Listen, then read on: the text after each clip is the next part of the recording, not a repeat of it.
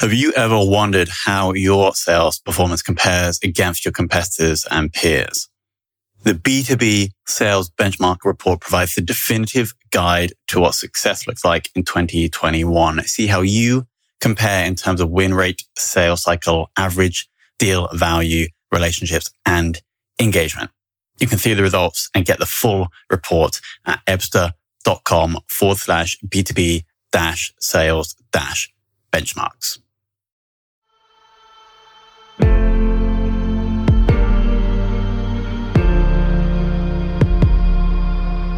This is Sales Ops Demystified, the number one most downloaded podcast in sales operations.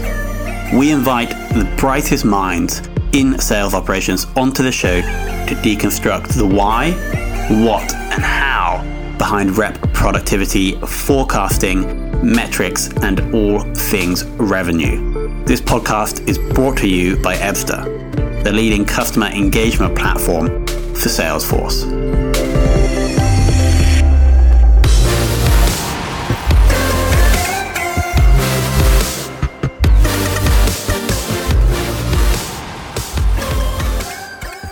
We're joined by Alan Kingsley Perkins of Kingsley, Kingsley Perkins, Perkins Limited. Limited. That's right. Um, but Alan comes with, well, I, I know this is going to be a very special episode because Alan comes with what we believe, believe to be between 30 and 40 years experience in sales operations um, at companies such as IBM and Citigroup. And we also have what Alan calls Scorpio, for those people watching here, which is a sales operations framework Exactly. that we're going to be going into more detail. Exactly. Fantastic. Um, thank you for coming in. Okay. So let me just give a slight background. I emigrated to Australia paying in ten pounds, so I was known as a ten pound Right. Um, oh, I think I heard about this. Uh, and then what it was, you got paid ten pound. We had to stay two years. yeah. Okay, but that was no problem. So I went to Australia. so, just for uh, which year was this? Yeah, this was 74. 1974, that is not 1874. so I joined an insurance company at the time selling um, domestic insurance, which is household insurance, houses, etc., in Perth. The problem we had was as we, when we sold the policy, you were given a 30 day cover note and the policy would, should be with you within 30 days. Unfortunately, I was so good at selling that I sold so many policies and added policy like motor vehicles, etc., that the back office couldn't keep up. So we investigated it because customers started complaining they weren't getting their policy, etc. So we started to investigate and we looked at the operations, which is now known as sales operations, and it was a mess. So was this the like the first one of the first instances of official like? Yes, yes. In those days, it used to be called uh, organisation and methods. Yeah. We analysed the way business was done, and it was a mess. So I came up with a, a new way of doing business, new way of issuing policies, which meant they could walk away with the policy that day. So it took off. After over about five months, we increased our sales by about six hundred percent, and we kept going. Head office heard about this in Melbourne. Mm. They said, "What are those lunatics in Perth up to?" So they sent a couple of guys over. They saw what we were doing. We did a flowchart, all the processes we flowcharted on the wall using ASME flowcharting symbols. Wow, they couldn't believe it. So I was then moved to head office in, in Melbourne, and I introduced the same sales operations model across the 32 offices across Australia. So you moved out of sales and then officially into That's right. fantastic. yeah, officially into sales operations. And I never looked back. I never did sales again. Um, and we tidied up the uh, the operations, sales operations. We became the, the hub, if you like, in the um, in the process, and we monitored and watched the watched the business grow. In those days, it was um, really over the counter type stuff, and then we got got to to remember it was called. Um, uh, insurance over the phone. You could actually arrange insurance over the phone, which was fantastic news. But anyway, that was um, that was then. So we changed the company round, and we we, we really excelled. And then my wife said to me, "I'm unhappy in Australia. I want to go back to England." so So you came back. so we came back to England, uh, where Reuters, the news agents, had just gone public, and they wanted to sell their products rapidly, but they didn't have the infrastructure in the business to process the orders. So I was called in to work with them across the, I think it was about 12 countries across Europe, to put in a sales operations uh, function, Cool. which we set up based in London with a sub office in Switzerland. And we ran that, and the company took off, and we became the centre of the hub um, for following the transactions right the way through. And then since then, you've been consulting with sales organizations. Exactly. So since that, so since that, so that was Reuters, and then there was a big uh, problem in the UK due to the RM uh, and Black Thursday. For those old enough to remember, so I went to the Middle East where I joined Citigroup as their uh, what's it called um, quality director. One day they said we want to bring in for our sales force, we want to bring in proactive selling, and we want to pay commission can you please come up with a strategy, a process, etc., for us to do that? So I set about coming up with a, a modelling tool so I could measure what we sold, how much we sold, when we sold it, how many meetings we required to sell it, uh, what products we were going to sell, who the target audiences were, and we put it all together in a big business model. We worked out the compensation required to pay the staff, so we didn't pay them too much and, and didn't pay them not enough. And over Six months, our sales went through the roof again. Actually, took off. We couldn't believe it. Mm-hmm. The the branch structure and the telephone structure and the ATM structure just all just changed dramatically across the um, Saudi Arabia. So people in London, our, our EMEA head office in London, saw this and said, thought we'd gone mad. They said there's something wrong with the figures. The figures are too great. They can't be selling that much. So they came and saw us and I showed them the model, showed them this, this here, and they said, This is fantastic, Alex. We can't believe this. Come and present it to London. So I went to London, I presented the proposals, etc. Uh, the process, everything we were doing. We can't believe this. I got invited to New York to present in New York, and I was told this is now the Citigroup sales operation model. Go back to EMEA and implement it across the 16 countries. So I spent the next four years traveling 16 countries across EMEA, implementing it. Sales went through the roof, which is absolutely incredible. Mm-hmm. And as you know, this, this Citibank share price shot through the roof because of the, mm-hmm. the, the, volume. Can um, we talk about, to jump in, sorry, um, yeah. technology and the most recent company that you were consulting with or working with? Yeah. What was the technology stack they were using? Salesforce. Salesforce was the one which most companies, well, all the companies I've worked for, have used. Yeah. I'm a uh, Salesforce administrator. Um, I know how it all works. I could I could run it. I could, a well a well tuned vehicle. Mm-hmm. Um, yeah. And that's really the basis of the, that's like the core. But were they using, or have you had experience with any other tools that kind of sit on top of Salesforce? No, the biggest tool we've used, obviously, is, unfortunately, is Excel. Yeah. Because yeah. we download stuff from uh, Salesforce into Excel, and then you can manipulate it further. I know there are tools out there uh, which you can, which are better than obviously better than Excel, uh, which actually on top of the on top of um, uh, Salesforce, which yeah. does this stuff. But generally speaking, the problem we've I've had is that everything's required now. And to bring in new technology can take time, can take effort, and they, they need the information now. We need to make the changes now. Salesforce is changing, evolving as we were doing it, so we were latching onto new uh, uh, additions of Salesforce. So that was moving on. Business was changing, so you needed to, to look at the change. The focus of the business constantly is constantly changing. So you're really panicking, running, and trying to get management commitment to taking time and saying you're not going to see the results for this for 12 months, but you need to invest in this software. Particularly in the, in the software industry itself, mm-hmm. there's no there's, there's no, no, patience to wait for, wait this time. Things have to have to, have to happen now. Quarterly targets have to be met, etc. Mm-hmm.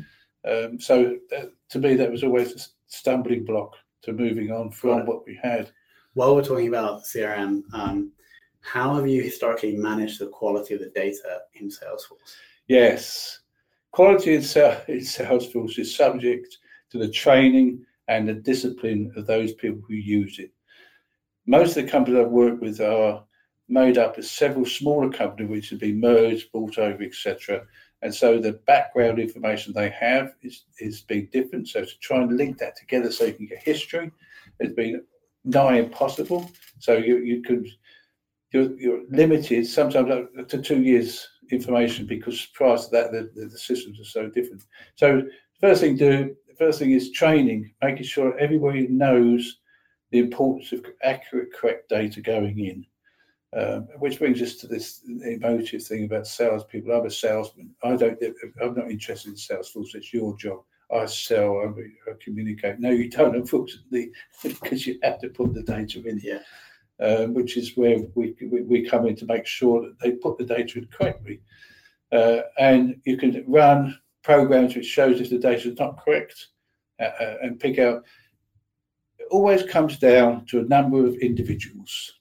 Okay, so if you've got a sales force of 20 people, you'll find it's four. it's four, yeah. four of them who can't be bothered because they're they're so good at selling that they don't have to worry. So what do you do about those four people? Do you like bring them into a room and explain, or yes, you sit them down? Yes, it depends. It depends. So if you if, if you've got a long sales um, cycle and your most of your sales is to do with large corporations where you've got to get stakeholders, etc then in those cases, we sometimes give an administrative assistant to, to say this person will look after your admin. You do the uh, the top level diplomatic mm-hmm. stuff, and we will we will manage the rest of it because we can't trust we, we can't trust the data you're giving us. If it's a small organisation with a fast turnaround time of uh, cycle, you get the job done. Get the job done just do it. Don't we don't I'm not interested if you're out, you couldn't get into Salesforce. I'm not interested. Mm. Do it. Because interesting enough, there's a correlation between those people who don't do it mm. and the success yeah. is vast. On the top end, it's because they're successful and they're mm. doing their job. On the past, they're actually not very good. Yeah. So you've got to train them up, make sure they're doing the job, and and, and that's, that's where you get your staff turnover from. Got it. Okay. Um, and so, apart from getting people to put the data in, in the system, how else will you get buy-in from the sales team to do something different? Do you just literally sit them down and tell them to do it? Yeah. Okay. So this is sort of a win-win situation. Why am I doing this? Why am I buying? What do I get from it as an individual salesperson? Where you get statistics of where you're where you're standing. You get our support if you're not getting enough uh, leads. You get our support if there's a problem with the with leads which you get. There's our support if there's a problem with the processes. But we have to have the information in the system for enable us to support you. And most of the time, they see it and they pick it up and they run with it. It's like having no smoking policies we want we're not going to smoke in this office. Can we get your guarantee you won't smoke in the office? Yes. Okay. So we now start with agreed we won't do it. Mm. So they do it, they're, they're in trouble. And it's the same thing with data, data quality and putting in the data. And if you can show them, if you can do some examples and say, look, here's a report we're running with data, with um, that data because we don't have it, mm. but this is what it points to. These are the decision support information we can get from this if we can get that decision support, which means we can better target our market, which means we can better target our products, which means we can increase our sales side, which means we can increase your commission, can we get your commitment to it? That's nice. And guess what happens? yes. That, that's a really nice way of thinking about it. Like bring it all the way back to what they actually care about. That's right. Which is the commission. Yeah, their commission themselves as well. Yeah, and the, the, you know, it's, it's often say salespeople are only interested in their commission. Well, you can actually turn that around a bit further, mm-hmm. so they're also committed to the business they're working mm-hmm. for. Yeah, uh, and that's the, that's the way you do it to get that buy-in. And then you've got uh, reward programs. You've got the, um, the, the uh, what's it called benefits you can get um, if you do the job properly, and the the, the stick if you don't. Yeah. So the carrot stick work in most most cases. But you need to be onto it. You need to see it. You need to have the energy to constantly watch what's going on. Because if you slip, management, the business concentrates on what management looks at. So if you take your eye off it, it will slip. It will slip. So, right. so you've got to constantly look at those KPIs, look at the vital few measures, and make sure that they are reflecting what you're interested in as your business and concentrating your efforts on. Sure. Um, moving on to onboarding salespeople? Do you have any stories or experience of effective or ineffective onboarding? Yes, onboarding starts off with recruitment. If you recruit the wrong person, then your onboarding is not going to work too well. If your company is suffering from a slightly higher staff turnover and you're not particularly got a very good um, uh, name in the market, then that will affect the type of people you're going to be able to recruit. Um, so that's so your starting for TED is saying we can we recruit the people we need with the skills, knowledge, and experience which matches our company. So that's the first thing. The second thing to do is have a proper structured induction program. Similar to in schools, when somebody new, new chap starts in school, they have a friend. So this is your, going to be look after you the first few weeks while you get engaged. That's us. That's sales operations. Mm. Okay, it's making sure they've got their laptop. It's making sure that it works. Making sure they, they've got they've got their um, ID code for Salesforce.com. Making sure they've gone through the three-day training course, how to use Salesforce. Three day. Three day training course. We used to try and do it in a day. I know that bit. We used it the last couple of days worked out. That's funny. We don't understand that part. Well, we didn't use that part. So that's why you start yeah. again. You know, most companies only use, I reckon, between five and six percent of Salesforce's capability. It's a record. That's all. So it's three days, three days um, training on Salesforce with a structured program. We print uh, print screens and explain every field on those screens what it actually means. Um, and then we'd run them through. We do. We've got um, obviously mock-up, so we can run them through uh, various activities to follow it right the way through. Um, and then at the end of it, they get a certificate. So I'm now Salesforce um, qualified uh, as a as a salesperson, and we're going to continue to monitor them through it. Got it. But that's the key: is is, is that first two weeks into job to make sure they've got yeah. it. And then before that is actually trying to get the right people as well. That's right. And that's a disaster. Uh, uh, you, know, you can spend three weeks training somebody up.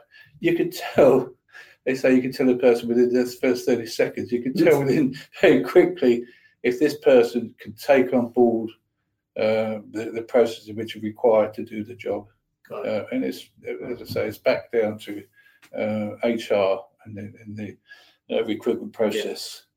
Yeah. But we, generally speaking, it works. Generally speaking, if you're in tune and in the correlation with your HR, it, it works. Because if it doesn't, if, if, the business can suffer. If you've got 20 sales staff, I, I model this, so I've, I've shown the business what happens. You've got 20 sales staff and you lose two, that can impact dramatically on your bottom line, on the, sales. And if one of those is one of your top salespeople and they leave halfway through the year, it takes three years to get this back, that, that numbers back up. Mm. And we model this, we show it to the managers in the business, say, look, that's the, that's, this is the, what will happen. So first of all, how long did it take when you bring a new person in to become competent and start making the numbers? Three months. How long did it take after they become competent, become professional? another three months. How long after that before they become excellent? Three months. So you look at a nine month cycle mm. before you get to that level of your top five percent. Yeah. Which is what you obviously what you're aiming for. Really anything less than that is less than perfect. Mm. And on that topic, how have you historically made salespeople more productive? The various aspects of productivity. First of all, it's their own productivity how many meetings can they do? How many customer meetings, how many phone etc. What is their capacity uh, within the business? And are they matching that capacity? Well, I do four sales calls a week. Well, unfortunately, four sales calls a week is not going to make the numbers. Through our modelling, we're able to show you need to do three a day. Okay, for example, this so you yeah. need to do three calls a day um, to, to, make this. That's one hour each, so it's still only three hours. You're working out hours, still got five hours um, to get where you're going, etc., whatever. So let's say you do three three meetings a week, uh, uh, three meetings a day, and it takes three meetings to close a deal. Okay, so now I've got a specific number. And I will say, if you can, can you agree as a salesperson? Can you agree to do three meetings a day? Yes. Can you agree that you can, use your, your level of knowledge skills, and you can close the deal within three meetings?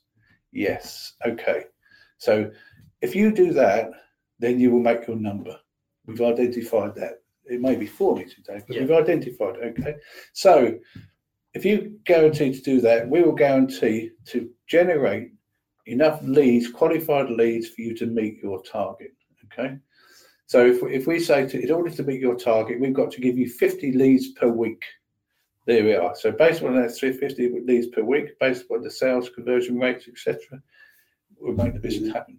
Okay. So you're so you're essentially getting the salesperson to agree to you what they're going to commit to Yes. in exchange for what you're going to Yes. commit to. yes. Now, those leads are they are sales operations responsible for finding those or is that marketing or Yes, it's marketing. So, is it mar- is marketing a customer of sales or is it an independent function? Some of it's an independent function, but lead generation is a customer of sales as as, as required. So, if we require three thousand leads per week, we want commitment to three thousand leads per week. If they say we can only give you two, I don't need so many salespeople yeah? or geographically, I don't think they can't do it. So there's no point in me saying to a salesperson, "Can you do three meetings a day?" If, if there's only need to do two because we can't generate the leads for Yeah. them. Okay, so so that's where you get the buy-in from that side, and then you come down to that very tricky question: What is a lead? What is a lead? Is it a Mm. telephone book? There you go. There's a telephone book. Is it uh, a voting register? Is it everybody within a certain age? Is it this? Is it that? No. So you've got to agree what a lead actually is when it reaches a salesperson. And we say it should be a qualified lead, i.e., it's somebody who will be interested in buying our product. Because if it's not, you're spinning your wheels. Okay, so most companies have a telesales function to start off with to, to generate interest. And only when that interest is generated does it then go to the salesperson to follow through. Other companies don't do that. They have a third party to generate a list, which then gets split up to the salespeople. The salespeople say, "Well, we, we've we said three calls to close the deal. I'm actually uh, uh, uh, I'm getting five calls, and even then, I'm not closing the deal." So that's always a dilemma. Every single organisation I've been with, Mhm. the problem has been generating sufficient leads to feed the Sales. sales funnel. Yeah. Okay. And you can't you can't get it. And, and, senior management have got fantastic ideas. We're going to treble our bu- business by the year end. We're going to get six percent of the market share. We're going to get twelve percent of the market share before. It's all lovely stuff. It's all chest beating stuff. But when you use a statistical information, which Yeah. we in Salesforce have and we could trust, we could then go back and say, look, we agree with your aspiration, it's just not going to happen. Uh, Find a way to make happen. No, we can't. It doesn't work. And all you're doing is looking for a car crash sometime this quarter or next quarter. Yeah. And then if you move forward with that, with the forecasting, and you're now going to miss this quarter because you've overstated your, your, your target, what do they? What do companies do? They start to bring forward deals from next quarter into this quarter. And how do you do that? Heavy discounts. So now you start discounting, you start reducing your value, and guess what? When you get to the next quarter, where's your lead now? Mm. You've just they're gone. So it's that sort of statistical knowledge which sales, which the sales operations team are able to provide to the business to make sure they make the right decision. Yeah. And if they don't treat the sales operations with that sort of level of um, business professional respect, they could they could they lose. Yeah. You know, so that's so let's put Salesforce actually the fifth seat at the table. But finance, technical, uh, what else you've got? Forget what the five are now. All is one of them, but the fifth one is sales Sales. operations. Um, okay, can we talk about KPIs? Um, and if you had one metric or KPI to judge your sales team, if you're uh, running one right now, what would you choose? The, the biggest KPI would have to be uh, performance against target, because that's really your target is what everything's based upon. Mhm. Achieving that, so you, your key KPI is making sure that you are reaching that target. With so, so revenue against. Yes, revenue. So there's three. There's revenue. Uh, there's, there's there's new um, sales, which leads. to- So you've got upgrades, new sales, and revenue. The three together, those three. uh, because that's what uh, that's what the business, what the shareholders will look, be, be looking for, etc. Mm. So they're, they're number one. V, VFM, vital few measures as well, they're known as. So um, that's what we we would concentrate on. But behind that is all the other aspects of the, the across the Scorpio network. which Well, why, well, why don't we talk about the Scorpio Network Yeah, okay. so Um, because we can actually find this online, right? it's on my profile. Uh, uh, we will link below, well, wherever you're consuming this, there'll be a link below to this. Yeah, that's right. On my Facebook page, it's there. You can see this. Mhm.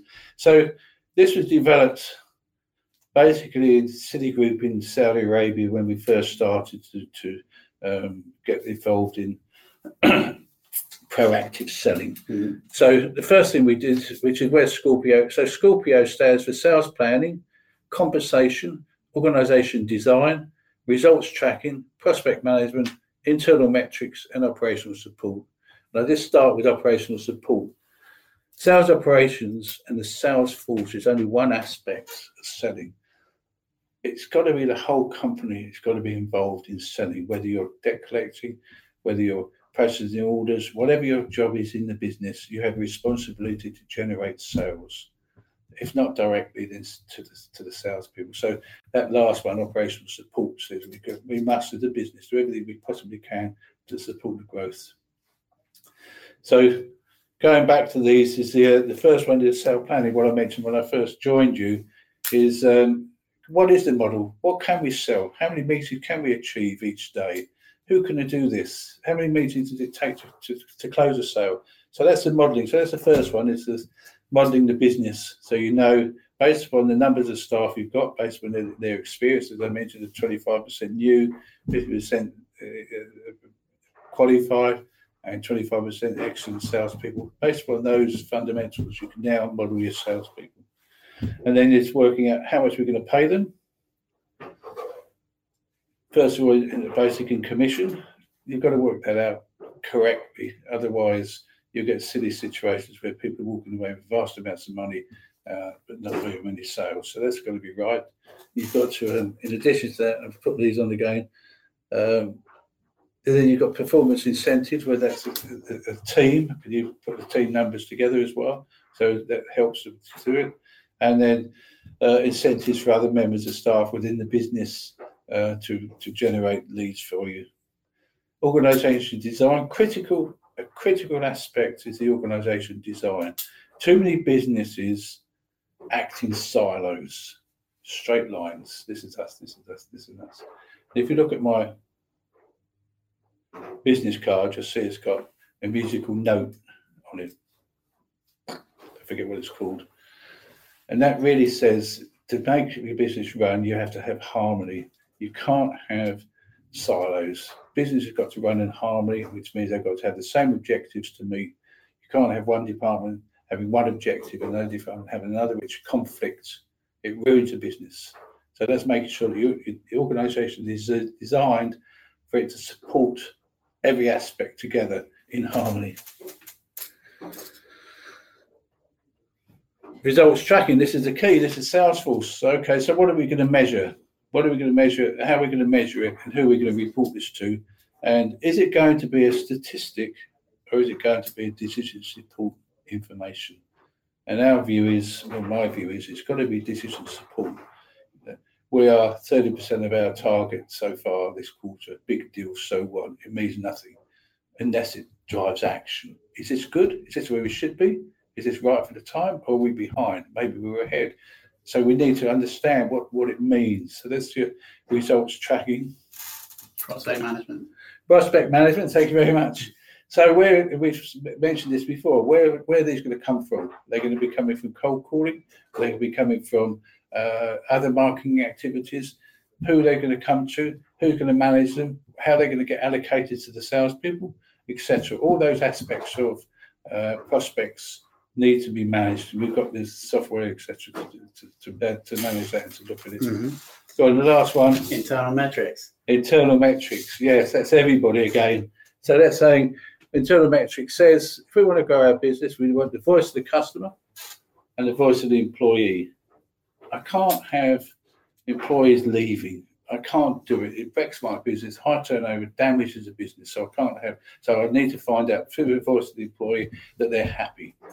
Obviously, the voice of the customer. I can't have them leaving. So Mhm. I need to understand whether my customers are happy. Are we good and easy to do business with? Which is which is really the basics of that. How easy is it for us to do business? Everybody on this call buys stuff from the internet. How easy is it? Some companies you can put your details in, and bang, you've bought it, it's done. Others, where's that page code? I've lost the page. Page gone. Yeah. it says there it's going to pass me through to payments. It didn't pass me through. I spent three hours. I may as well have gone to um, uh, Halfords and bought this myself. so that's really there. How easy are we to do business with? Got it. Um, to, to round this all out, and as a reminder, everybody can go to a link below to Yeah. download this completely. Yeah. So you have, there's a lot more detail. We haven't been able to go into Yeah. everything in Scorpio. Um, but my final question is who has taught you the most about sales operations in your career? I think I don't think it's been an individual. I, I would bet I could I could mention a couple of individuals who have prompted me to um, to push this through. The first one I have to say was in Saudi Arabia, the uh, princess. Uh, I can't mention the name because uh, I think I think probably going to be into trouble. Yeah. Um, but through her commitment to us, what's the word? Giving the authority. That's the word I'm looking for. To give the authority for us to make decisions to do things. Mm. And so many companies restrict you from doing that. They put you in a box and you keep you in a box. But good senior executives take the other and allow you to Mm. prove it, do it. Okay, you make a few mistakes, but prove it. So that's one. The other guy in Australia, Jeff, he was the same. Uh, he was the guy who spotted me in Perth and brought me to, to, to Melbourne. In Reuters, it was a guy called uh, Stuart. Unfortunately, he's, he's gone now, but he was the same. Same. Giving you the ability and the scope to do it. Mhm. Get out and just do it without being held back all the time. Got it. Well, that was Yeah. a lot of wisdom in that 30 minutes. Yeah. Anything else? Any final words before we finish? Yes, if you want a good sales operations function, seek out the decision, seek, seek out the, the shakers and movers in your business, the people who solve problems, those people who find there's uh, an issue and fix it.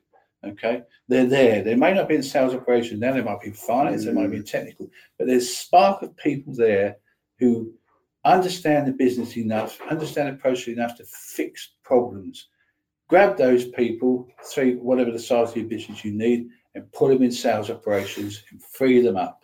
Take them away from the strands. They- They're there. They're fixing the problem. That might be a secretary. Yeah. It might be a clerk. It might be whoever.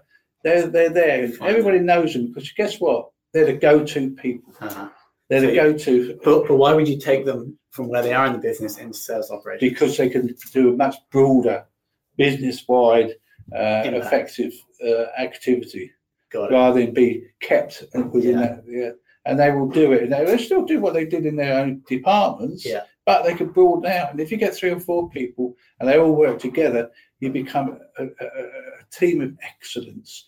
And then senior management start to use them and use them for proper business analysis, proper sales operational effectiveness, and you watch the business grow.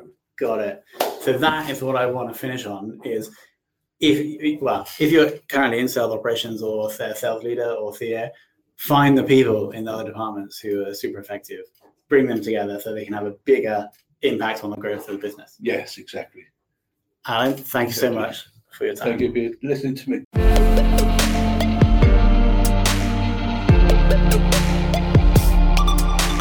Thank you for listening to this episode of the Sales Ops Demystified podcast. If you are listening on a podcast listening application, then please subscribe, rate, and review.